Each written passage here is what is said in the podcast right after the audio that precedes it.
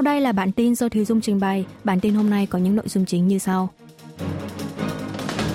Tổng thống Hàn Quốc cho rằng phải gửi đi thông điệp phản đối mạnh mẽ về tên lửa hạt nhân cho Bình Nhưỡng.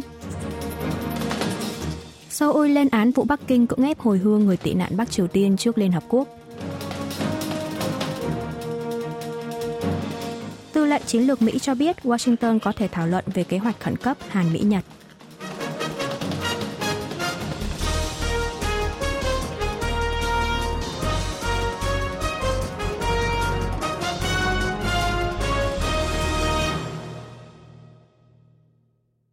Tổng thống Hàn Quốc cho rằng phải gửi đi thông điệp phản đối mạnh mẽ về tên lửa hạt nhân cho Bình Nhưỡng.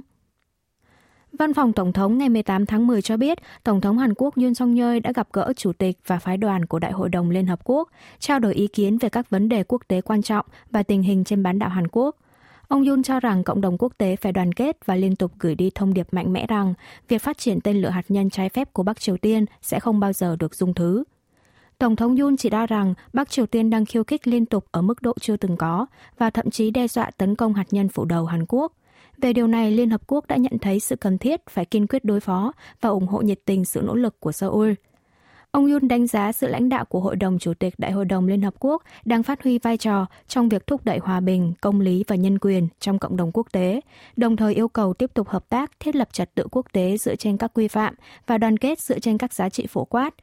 Đáp lại, Hội đồng Chủ tịch Liên Hợp Quốc cũng nhất trí về việc các nước cần phải hợp tác và đoàn kết, yêu cầu Hàn Quốc tiếp tục đóng vai trò trong nhiều vấn đề tồn động của thế giới.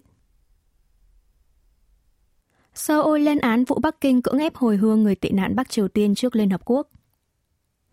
Tại phiên thảo luận chung của Ủy ban thứ ba phụ trách về nhân quyền thuộc Đại hội đồng Liên Hợp Quốc diễn ra vào ngày 18 tháng 10 giờ địa phương, Đại sứ Hàn Quốc tại Liên Hợp Quốc Hoàng Trung Quốc đã lên án mạnh mẽ vụ Trung Quốc cưỡng bức hồi hương người tị nạn Bắc Triều Tiên gần đây là một vụ việc nghiêm trọng liên quan đến nhân quyền. Phát biểu của ông Hoang được cho là nói đến vụ hơn 600 người tị nạn Bắc Triều Tiên bị giam giữ tại tỉnh Liêu Ninh và Cát Lâm của Trung Quốc đã bị chính quyền nước này trục xuất về nước, theo thông tin từ Tổ chức Dân sự Công lý cho Bắc Triều Tiên gần đây. Đại sứ Hoang chỉ ra rằng những người tị nạn miền Bắc đã phải đánh cược mạng sống để chạy trốn, vậy nhưng họ lại phải đối diện với thảm cảnh có thể bị xử tử hình khi về nước. Đại sứ Hàn Quốc nhấn mạnh phải quan tâm hơn nữa tới những con người bị nằm dưới bóng của chính quyền chủ nghĩa toàn trị. Ông Hoang bày tỏ lo ngại về sự xâm hại nhân quyền nghiêm trọng trên diện rộng và có tổ chức đang diễn ra tại miền Bắc. Một ngày trước, đại sứ Bắc Triều Tiên tại Liên Hợp Quốc Kim Song cũng có bài phát biểu khẳng định rằng mọi người dân miền Bắc đang được hưởng tự do chính trị, sống hòa thuận, Ông Kim chỉ trích Mỹ và các quốc gia phương Tây đang lộ rõ bộ mặt giả tạo, ép buộc giá trị và hệ thống chính trị của nước mình với nước khác. Nếu bị từ chối thì lại đưa ra tiêu chuẩn kép. Đặc biệt, Mỹ là một quốc gia từng xóa sổ người dân bản địa để dựng nước, không có tư cách để nói về nhân quyền. Trong khi đó, Đại sứ Trung Quốc tại Liên Hợp Quốc Trương Quân thì bác bỏ sự chỉ trích của cộng đồng quốc tế về tình hình nhân quyền tại nước này, như khu tự trị Tân Cương, cho rằng đây chỉ là những lập luận vô căn cứ của phương Tây, trong đó có châu Âu. Tất cả những ý đồ lợi dụng về vấn đề nhân quyền, hòng ngăn chặn sự phát triển của Bắc Kinh rồi sẽ thất bại. Tư lệnh chiến lược Mỹ cho biết Washington có thể thảo luận về kế hoạch khẩn cấp Hàn Mỹ-Nhật. Trả lời phỏng vấn của tờ Nikkei Asia, ấn bản tiếng Anh của báo Nihon Keizai của Nhật Bản, vào ngày 18 tháng 10, tư lệnh Anthony Cotton của Bộ Tư lệnh Chiến lược Mỹ, phụ trách vũ khí hạt nhân của Washington, ngày 18 tháng 10 đưa ra lập trường rằng Mỹ có thể thảo luận với Hàn Quốc và Nhật Bản về kế hoạch khẩn cấp ba bên đối phó với uy hiếp từ Bắc Triều Tiên. Nikkei Asia chỉ ra rằng khả năng về một kế hoạch khẩn cấp ba bên được căn cứ theo tinh thần trại David là tuyên bố chung được lãnh đạo ba nước thông qua tại hội nghị thường đỉnh Hàn Mỹ-Nhật tại trại David của Mỹ hồi tháng 8. Trong văn kiện này, ba nước cam kết sẽ tham vấn lẫn nhau một cách nhanh chóng nhằm thảo luận về phương án đối phó với các thách thức, khiêu khích và uy hiếp trong khu vực có thể ảnh hưởng tới lợi ích và an ninh chung. Tư lệnh chiến lược Mỹ nhắc đến việc tháng 4 vừa qua, sĩ quan chỉ huy tàu ngầm của ba nước Hàn Mỹ Nhật đã tới thăm căn cứ quân sự Mỹ ở đảo Guam và lần đầu tiên lên tàu ngầm hạt nhân chiến lược Maine trang bị đầu đạn hạt nhân chiến thuật. Ông này nhấn mạnh đây mới chỉ là sự khởi đầu, cho thấy ba nước sẽ còn hợp tác chặt chẽ hơn nữa trong thời gian tới. Tư lệnh Mỹ nhấn mạnh dù chiến tranh đang diễn ra tại Ukraine rồi Trung Đông, nhưng Mỹ vẫn đang theo dõi chặt chẽ Bắc Triều Tiên và Trung Quốc – Mỹ vừa có thể hỗ trợ cho Ukraine và Israel vừa duy trì trạng thái sẵn sàng trên toàn thế giới. Ngoại trưởng Nga cho biết Moscow hoàn toàn ủng hộ khát vọng bảo vệ chủ quyền của Bình Nhưỡng. Truyền thông Nga như hãng thông tấn Sputnik, TASS đưa tin Bộ trưởng Ngoại giao Nga Sergei Lavrov đã có cuộc hội đàm với người đồng cấp Bắc Triều Tiên Choi Sun-hee vào ngày 19 tháng 10 tại Bình Nhưỡng – Tại cuộc hội đàm, ông Lavrov đánh giá quan hệ Nga-Triều đã đạt tới một tầm cao chiến lược mới sau hội nghị thượng đỉnh lịch sử giữa Tổng thống Nga Vladimir Putin và Chủ tịch Ủy ban Quốc vụ miền Bắc Kim Jong-un vào ngày 13 tháng 9 tại Trung tâm Vũ trụ Votochny, vùng Viễn Đông nước Nga.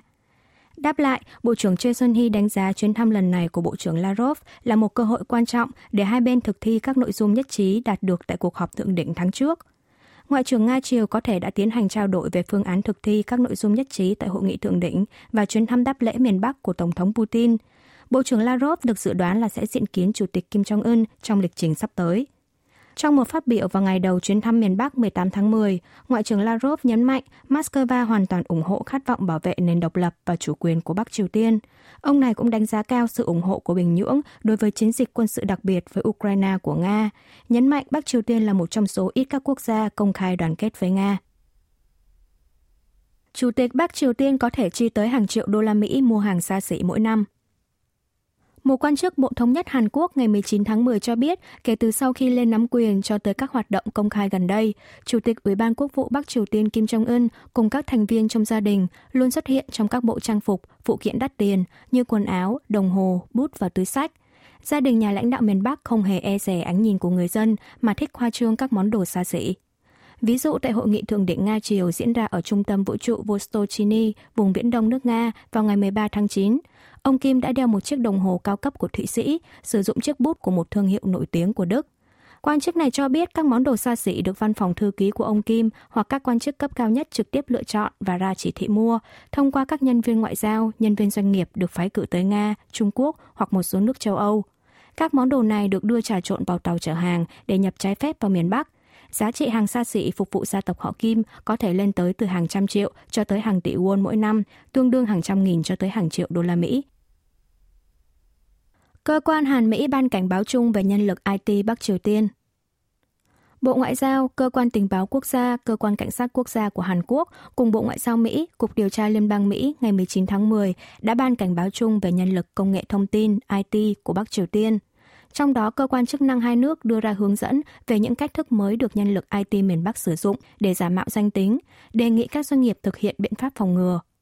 Cảnh báo lần này chỉ ra rằng nhân lực IT của Bắc Triều Tiên thường tránh các cuộc phỏng vấn hoặc cuộc họp qua video. Nếu các địa điểm hay diện mạo của ứng viên thể hiện trên màn hình không nhất quán, thì doanh nghiệp cần nghi ngờ đó là nhân lực IT của miền Bắc. Cơ quan hữu quan hai nước cũng nêu ra một số trường hợp khả nghi như hành vi bất chính trong quá trình phỏng vấn hay làm bài thi tuyển dụng, từ ngữ sử dụng và quê quán ghi trong sơ yêu lý lịch không khớp, hay lấy địa chỉ công ty làm địa chỉ nhận hàng thay vì địa chỉ nhà riêng, thay đổi địa chỉ ngay sau khi được tuyển dụng. Các cơ quan này chỉ ra rằng nhân lực IT của Bắc Triều Tiên đang giả mạo danh tính, quốc tịch ở khắp nơi trên thế giới, kiếm được khoản tiền ngoại tệ lên tới hàng trăm triệu đô la Mỹ, trong đó phần lớn bị chính quyền nước này thu về dùng cho phát triển hạt nhân và tên lửa. Việc tuyển dụng trả lương cho nhân lực IT miền Bắc không chỉ làm tổn hại tới danh tiếng công ty mà còn đặt doanh nghiệp vào rủi ro bị lộ bí mật kinh doanh, trộm cắp tài sản, thậm chí là còn có thể vi phạm nghị quyết trừng phạt Bắc Triều Tiên của Hội đồng Bảo an Liên Hợp Quốc và luật pháp của Mỹ và Hàn Quốc. Còn hơn 470 công dân đang cư trú tại Israel. Một quan chức Bộ Ngoại giao Hàn Quốc ngày 18 tháng 10 cho biết hiện có tổng cộng hơn 470 công dân Hàn Quốc đang cư trú tại Israel – theo kết quả điều tra toàn bộ công dân, Đại sứ quán Hàn Quốc tại Israel đã nắm bắt thêm được 40 người so với số liệu công bố một ngày trước. Sau cuộc tấn công bất ngờ của nhóm vũ trang Hồi giáo Hamas vào Israel ngày 7 tháng 10, số công dân Hàn Quốc đang lưu trú tại Israel được xác định là hơn 1.050 người. Hơn một nửa trong số này đã rời khỏi Israel bằng chuyến bay của hãng hàng không Korean Air và máy bay vận tải quân sự do chính phủ Hàn Quốc cử tới. Quan chức trên cho biết chính phủ đang tìm kiếm các phương án khác nhau để đưa thêm công dân về nước dựa theo tình hình địa phương và nhu cầu của người dân. Mặt khác, chính phủ Nhật Bản đang xúc tiến cử máy bay vận tải của lực lượng phòng vệ nước này để đưa người dân tại Israel về nước, trong đó sẽ chở cả 20 công dân Hàn Quốc. Một công dân Hàn Quốc tại Israel trong bài phỏng vấn qua điện thoại với đài phát thanh và truyền hình Hàn Quốc KBS ngày 18 tháng 10 cho biết đã nhận được thông báo về chuyến bay đặc biệt này của chính phủ Nhật Bản từ đại sứ quán. Hành động lần này của Nhật Bản được phân tích là nhằm đáp lễ việc máy bay vận tải của không quân Hàn Quốc đã chở cả 51 công dân nước này ra khỏi Israel vào ngày 14 tháng 10. Chính phủ Hàn Quốc viện trợ 2 triệu đô la Mỹ cho người dân thiệt hại trong xung đột Israel-Hamas. Bộ Ngoại giao Hàn Quốc ngày 19 tháng 10 công bố quyết định viện trợ nhân đạo quy mô 2 triệu đô la Mỹ thông qua các tổ chức quốc tế để giúp đỡ những người dân thường bị thiệt hại trong vụ xung đột giữa Israel và nhóm vũ trang Hồi giáo Hamas người Palestine. Bộ Ngoại giao sẽ tiến hành thảo luận chặt chẽ với các tổ chức liên quan để số tiền trên được sử dụng đúng mục đích nhân tạo. Trong tuyên bố dưới danh nghĩa người phát ngôn vào cùng ngày, Bộ Ngoại giao Hàn Quốc bày tỏ lo ngại sâu sắc về tình hình xung đột quân sự ngày càng trở nên trầm trọng giữa Israel và Hamas. Số dân thường bị thiệt mạng tăng vọt ở cả hai phía. Seoul hy vọng tình trạng xung đột quân sự hiện nay sẽ nhanh chóng chấm dứt, khẳng định sẽ phối hợp với cộng đồng quốc tế. Bộ Ngoại giao kêu gọi các bên đương sự tuân thủ luật nhân đạo quốc tế, có biện pháp bảo vệ người dân khỏi xung đột. Cơ quan Ngoại giao Hàn Quốc cho biết kể từ sau vụ tấn công bất ngờ nhắm vào Israel của Hamas hôm 7 tháng 10, cho tới nay đã có hơn 1.400 người Israel và hơn 3.400 người Palestine bị thiệt mạng. Số người bị thương là 16.627 người. Quý vị và các bạn vừa nghe xong bản tin của Đài Phát thanh Quốc tế Hàn Quốc KBS World Radio. Tiếp theo là chuyên mục tiếng Hàn qua phim ảnh do Y Trang Ưn trình bày.